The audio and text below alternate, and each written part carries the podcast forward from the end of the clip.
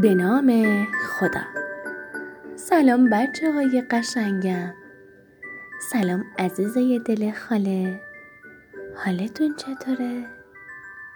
خوبین بچه ها؟ خدا رو شکر امشب اومدیم با همدیگه قصه مرغ طلایی رو بشنویم آماده هستین؟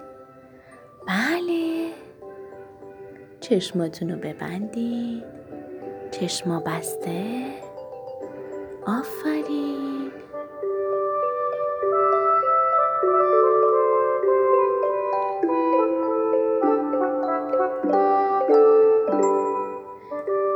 یکی بود یکی نبود. غیر از خدای مهربون هیچ کس نبود. یه روستایی بود که یک کشاورز به همراه زنش با همدیگه زندگی می‌کردن. اونا خیلی فقیر بودن بچه ها. چیزی به جز یه باغچه کوچیک که توی اون سبزی بکارن نداشتن.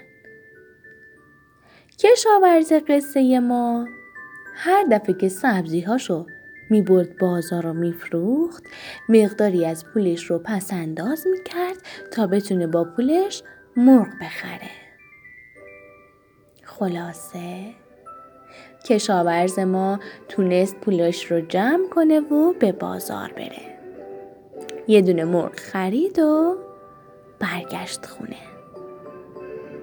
یه دونه لونه خوشگل درست کرد تا مرغه بتونه براش تخم بذاره.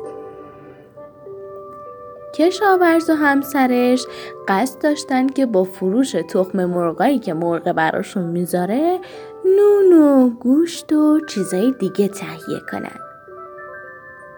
صبح روز بعد با یه تصویر عجیبی روبرو شدن بچه ها اگه گفتین چی بود؟ کشاورزی که رفته بود تخم مرغا رو جمع آوری کنه دید که توی لونه خانم مرغه تخم مرغ طلاه بچه ها. بله تخم مرغ طلا چند روز گذشت و کشاورز و همسرش ثروتمند شدن.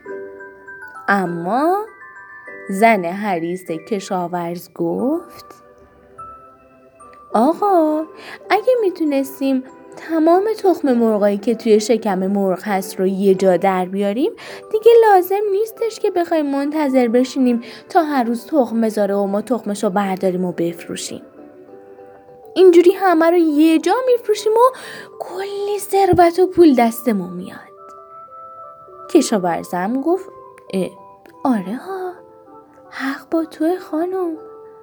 فردا صبح کارش رو یه سره می‌کنم.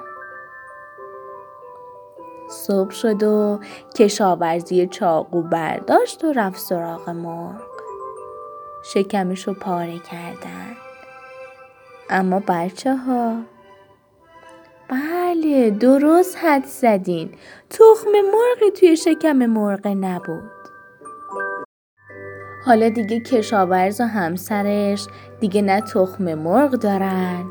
نه مرغی دارن که هر روز براشون تخم طلا بذاره هر روزم بچه ها فقیر و فقیرتر شدن.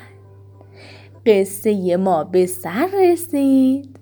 آقا کشاورز و خانومشم یاد گرفتن که باید به اون چیزی که دارن قانع باشن و خداوند رو به خاطر اون نعمت شکر کنن. قشنگای من یادتون نره. خاله خیلی دوستتون داره.